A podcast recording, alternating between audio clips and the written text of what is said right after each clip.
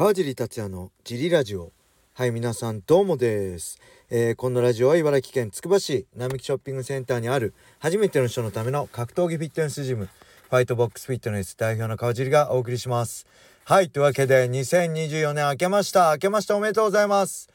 今年もよろしくお願いします。ファイトボックスフィットネスで格闘技の楽しさを伝えつつまあ解説等でね格闘技の素晴らしさをたくさんの人に伝えていきたいと思います。えー、今年も皆さんのちにね力を借りながら、えー、精一杯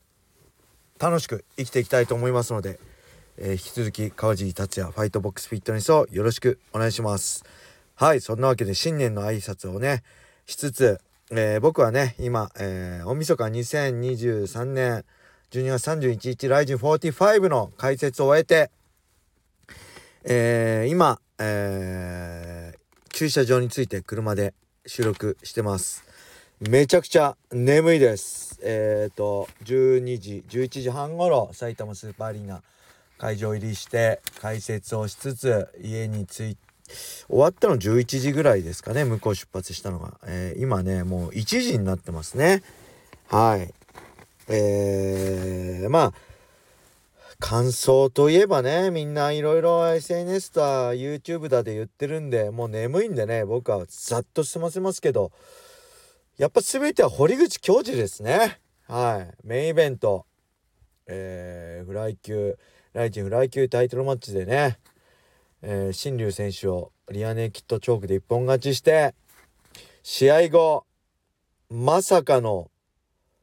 公開プロポーズね元ライジンガールでライジンライブの PR 大使とかね YouTube UNEXT の YouTube チャンネルでもおなじみの川村夏樹さんに公開プロポーズをして OK をもらってこんな幸せな大晦日ねみんながねあの堀口選手と川村選手どうなの？もしかして付き合ってるの？っていう中やっぱり付き合ってたんですね。あの僕もあのー、ねあの裏で河村選手と会った時も言われたんですけど堀口選手と河村選手とね3人で、えー、ベラトールの何でしたっけ？えー、あとこの YouTube チャンネル撮ったんですけどその時もねかな何かの時ねとにかく堀口選手のチームの車に河村夏樹選手も一緒に乗ってったんですよね。あれあれ違うな。あのあれの時かな。違う時かな。とにかくねあれと思ったんですよね。やっぱりねあの誰に聞いてもわからないって言ってたんですけどやっぱり付き合ってたみたいですね。本当におめでとうございます。めちゃくちゃお似合いのカップルだしまさかね堀口選手が公開プロポーズするなんてねめちゃくちゃ似合わないじゃないですか。それが逆に素敵でしたね。はいもう本当会場全体が幸せに包まれてうんまあ他にもね公開プロポーズした人いっぱいいますけどあの河村夏樹選手とねあ河村夏樹さんと堀口選手って本当にほっこりするほどベストカップルだと思ってねうん僕こっちまでニヤニヤしちゃいました。末永くあのお幸せに。なんかねすぐビザビザ取り次第ね堀口アメリカに行くって河村さんも言ってたんでちょっとうんサポートに徹するんですかね。ちょっと寂しくなりますけど。まあその辺は2人の人生なんでね。はい2人が決めたことなんで応援したいと思います。そしてねあの体重が結局2.8オーバーのまま決まったのはえっ、ー、と試合開始約1時間前に68キロをクリアしないと試合は成立しないと。いうことでファンアーチレッタは結構ね落とすことに頑張ってたみたいですね。はい、で無事契約をクリアして試合は始まったんですけどえっ、ー、とねちょっと甲斐選手あの倒すことにね集中して一発ワンパンチ狙いになってたかなと思ってたんですけどえー、森あも元谷戦に続くね膝蹴り。元谷戦左でしたけど今回右膝でしたね。オープンディに決めて KO すごいですね。本人はまあ1階級下げてフライ級で USC にって言ってますけどどうなんでしょう。まあタイトル取ったらねあの防衛戦はしないといけない契約とかあると思うんですぐにとはいけないいき、ま、いかないと思うんですけどまあその辺はねライジン側と、ね、朝倉海選手側の話し合いも含めて、まあ、今後期待持てる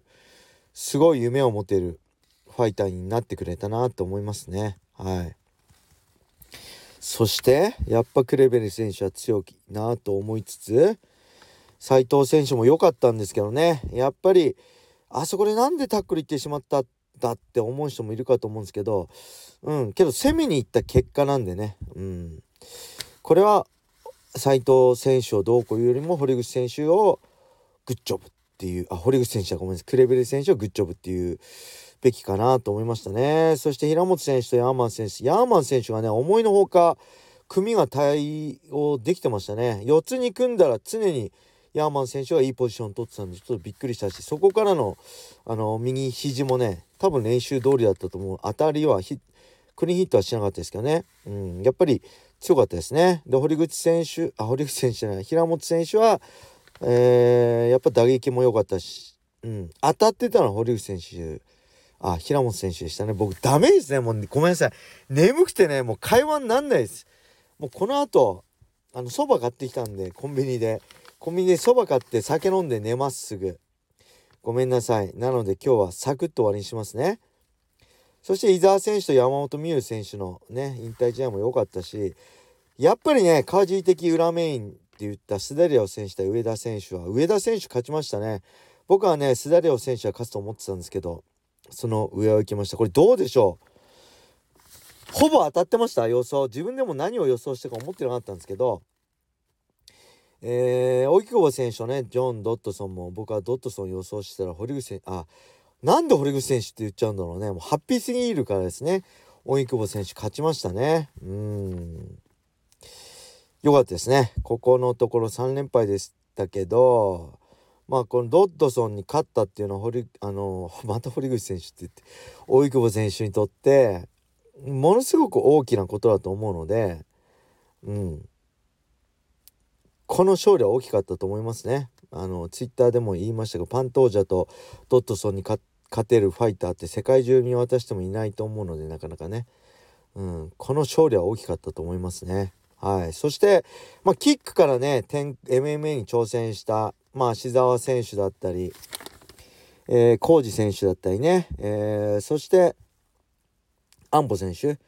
まあ、浩二選手はね、勝ちましたけど、この2人はね、ちょっと負けて明暗分かれてしまったかなって思ったんですけど、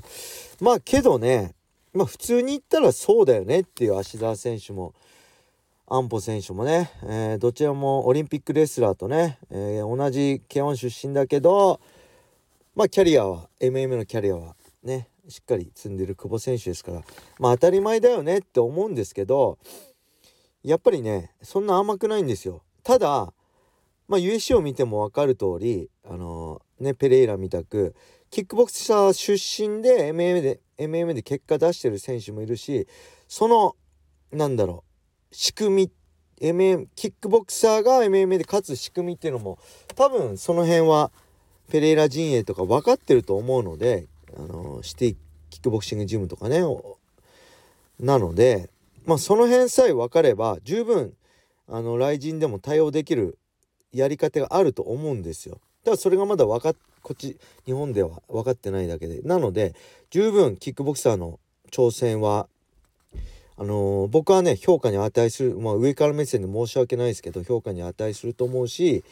えっ、ー、とねすごく思ったのはこれで終わりにしてほしくないんであのどんどんねあの安保選手もまた MMA にチャレンジしてほしい。できればねあのー、専属でもう MMA に転向してほしいなっていうぐらい思いますね。うん、そのぐらいやっぱりキックボクサーの挑戦っていうのは MMA にとっても大きなことだと思うし、うん、そこから何が生まれるのか。やっぱりね明らかにあのー、ね久保選手安保選手とかの会見平本選手とかね。明らかに、えー、の今までの MMA ファイターと経験は違ったし面白かったんでまあそういう意味でもねあのー、結果残してなんぼのこの世界ですけど絶対に MMA ファイターとしてあのキックボクサーがねあの成功する道筋はあると思うしそういうファイターがどんどん世界で増えてきてるのでこれに懲りずにどんどんね挑戦してほしいなっていうのがまあ僕の本音ですね。うん、でまず MMA のすば凄さだって素晴らしさ凄さって言ったら変ですね。キックボクシングも十分すごいですからね。ただ MMA の奥深さだったり素晴らしさを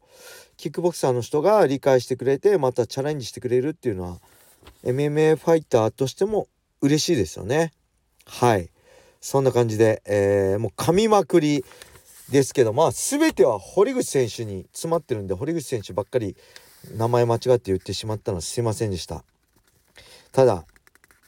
えー、もう堀口選手でいい締めを2023年に締められたと思います。堀口選手自身もね、えー、ベラトールで相手の体軽量オーバーとか、えー、7月のスーパーライジンでねサミング、えー、アイポークでねあの煮え切らない試合しつつ大晦日がこうやって締まったと思うんで本当にねあの素晴らしい試合ね堀口選手に限らず今日戦った素晴ら全ての選手にね感謝したいと思います。ありがとうございました。それでは2024年も変わらず川地達也、えー、そしてファイトボックスフィットネスをよろしくお願いします。それでは皆様良い一年を。またね